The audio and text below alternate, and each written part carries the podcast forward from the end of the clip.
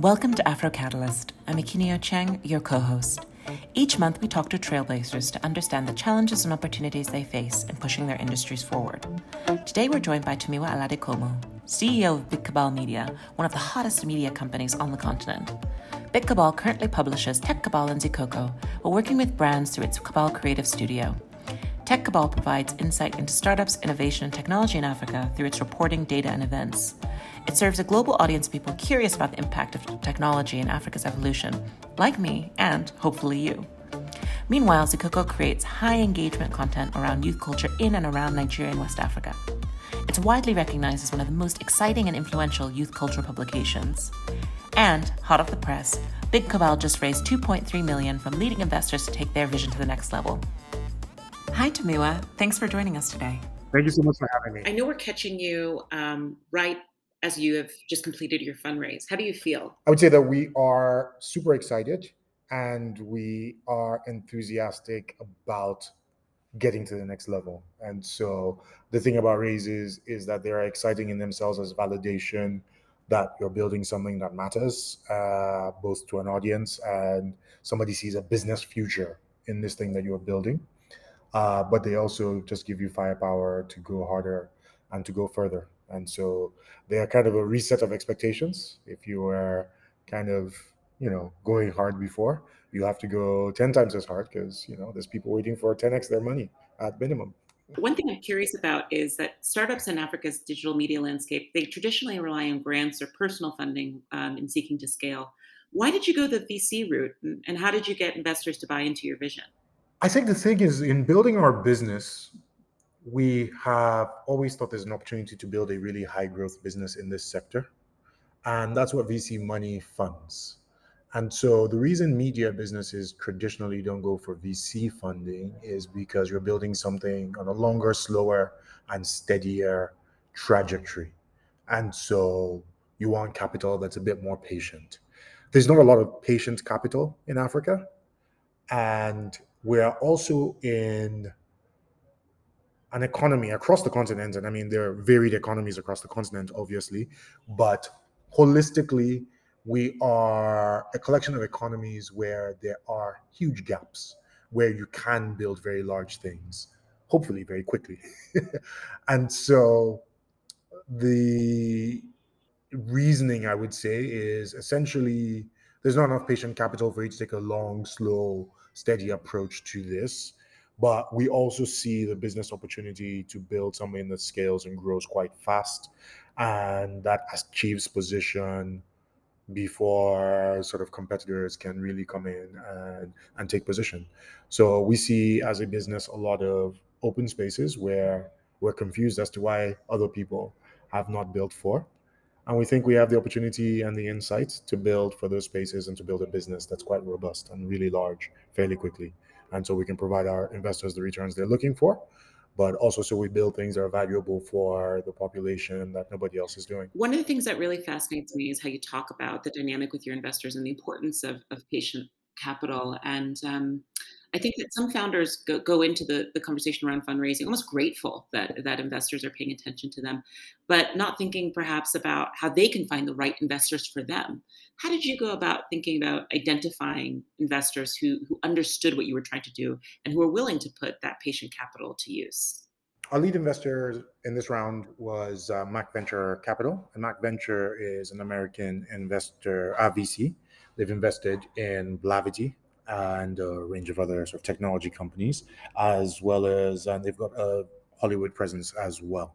I think the Blavity investment really sort of gives them some insight into the space, and um, this is their second Africa investment. I think they're quite excited about sort of coming in here, and so that was an interesting. I think that's a really strong lead for us. It's uh, a VC that's excited about the space, that's excited about the continent, and um, is keen to sort of and has enough knowledge about um, the space to sort of like credibly do credible due diligence on it and and advance a thesis about why they should be investing in a company like this.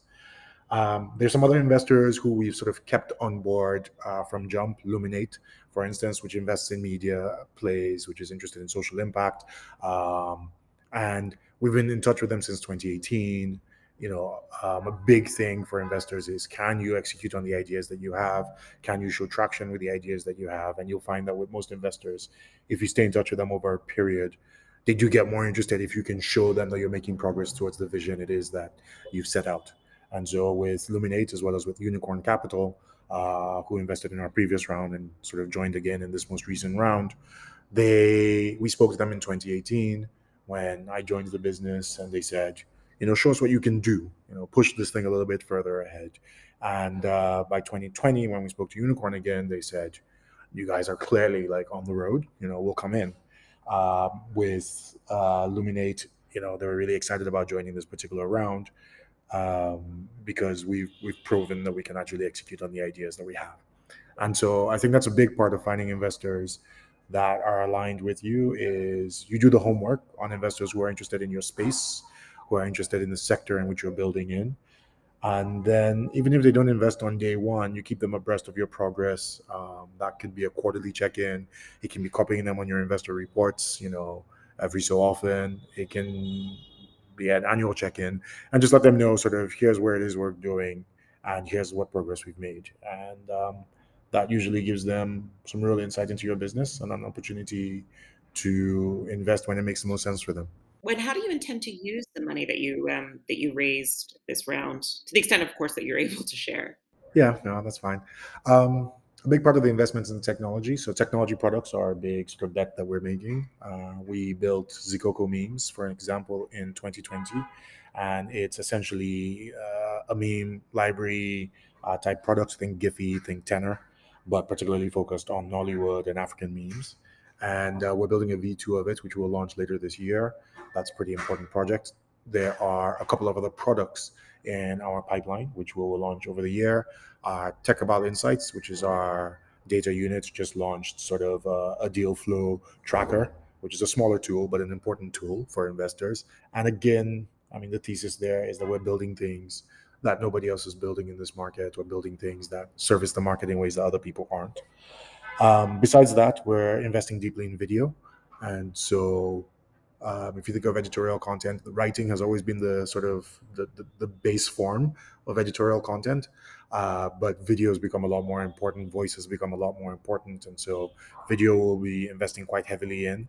Uh, podcasts, we're expanding sort of our work in that space, and I think the last thing is editorial content and editorial verticals. So right now we're Tech Cabal and we're Zikoko. By the end of this year, in terms of editorial platforms that we have or publications that we have.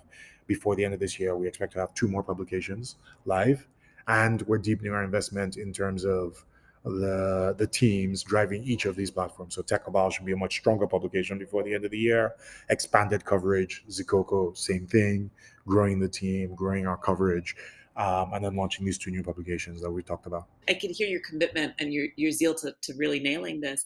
And I'm curious, you know, when you started out your journey with uh, Big Cabal, before that, you'd worked with some of Africa's biggest agencies and publications. You'd had some pretty major wins under your belt. Are the things that get you excited today about the business um, different than when you started? What's really exciting is being able to approach the business from a different level.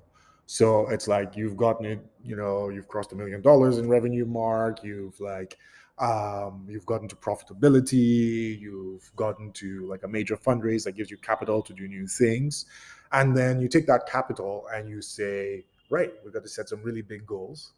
And we get to tackle a different set of problems than we've had in the past. So that's really exciting. You get to build at a pace and a speed that you haven't built before.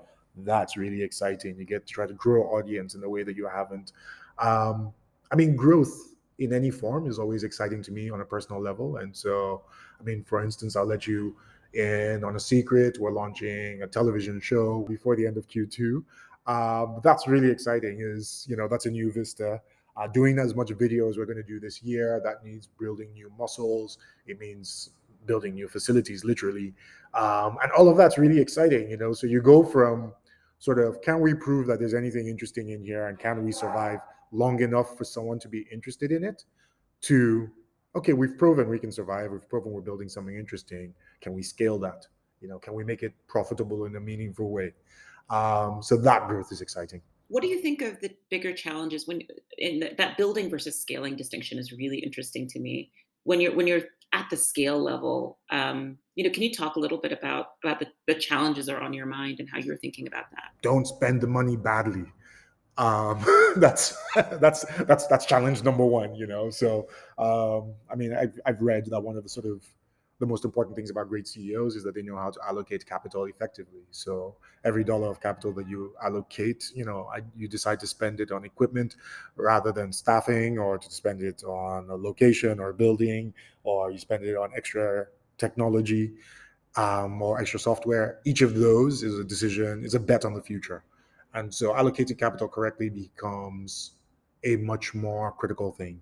I think focus is also critical. And so I've described an ambitious slate of things that we will be doing this year. And one of the key tasks for us as a team is sequencing the delivery of those things properly. Um, and then, sort of, where possible, pruning focus so that you're not spread too thin. Your management team has the bandwidth to think effectively about what it is that you're going to deliver. Your people have the entire team has the bandwidth to operate and deliver effectively the things that it is that you set out to do. And so I think those are the biggest challenges from my from my perspective. Yeah, thanks thanks, thanks for sharing that. You know, uh, kind of circling back to something we talked about a bit earlier. Um, you know, I'm amazed by the number of, of verticals you're in. Um, and in some ways, I imagine that reflects the way in which uh, audiences all over the world, particularly African audiences, are really shifting in how they consume and engage with content. Can you talk to, a little bit about about the ways, the trends that you're seeing in terms of how how consumers today are engaging and consuming information, and if that differs across across the different markets that are accessing your content?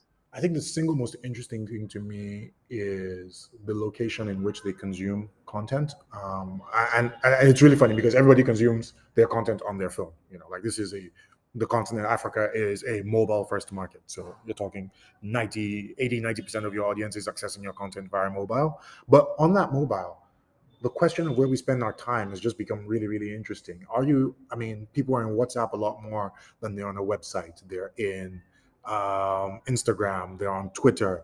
And all of that really changes the way you think as a publisher. And this might seem self-evident. This might seem like uh, you're not seeing anything new to me. Well, that's been the case for the last five years or ten years. But if you're building a publication from scratch this year, which we are, you do have to think: Should my website be the core area of focus?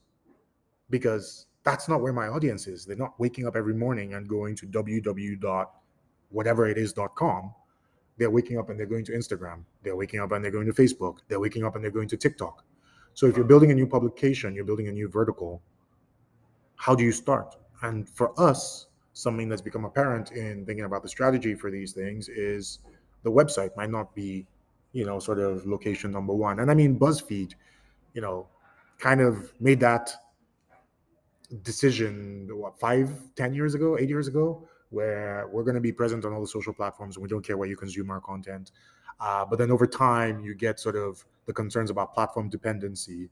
If Facebook changes their rules, what does that do to you as a publisher? If t- Twitter changes their rules, what does that do for the massive audience you've accumulated on there? And so these are tricky, complicated questions, and they've got really meaningful business implications because um, today I might say TikTok is the best place to start building an audience. But you know, if TikTok um, starts to behave the way Mr. Zuckerberg does, you know any investments you make on it uh, today may not be worth as much in 18 months because they changed the algorithm or they decided that they were going to go in a different direction. And so that's tricky stuff. Um, it's as pertinent in the first world uh, it, it's as pertinent in america or the west as it is in in africa as it is in asia.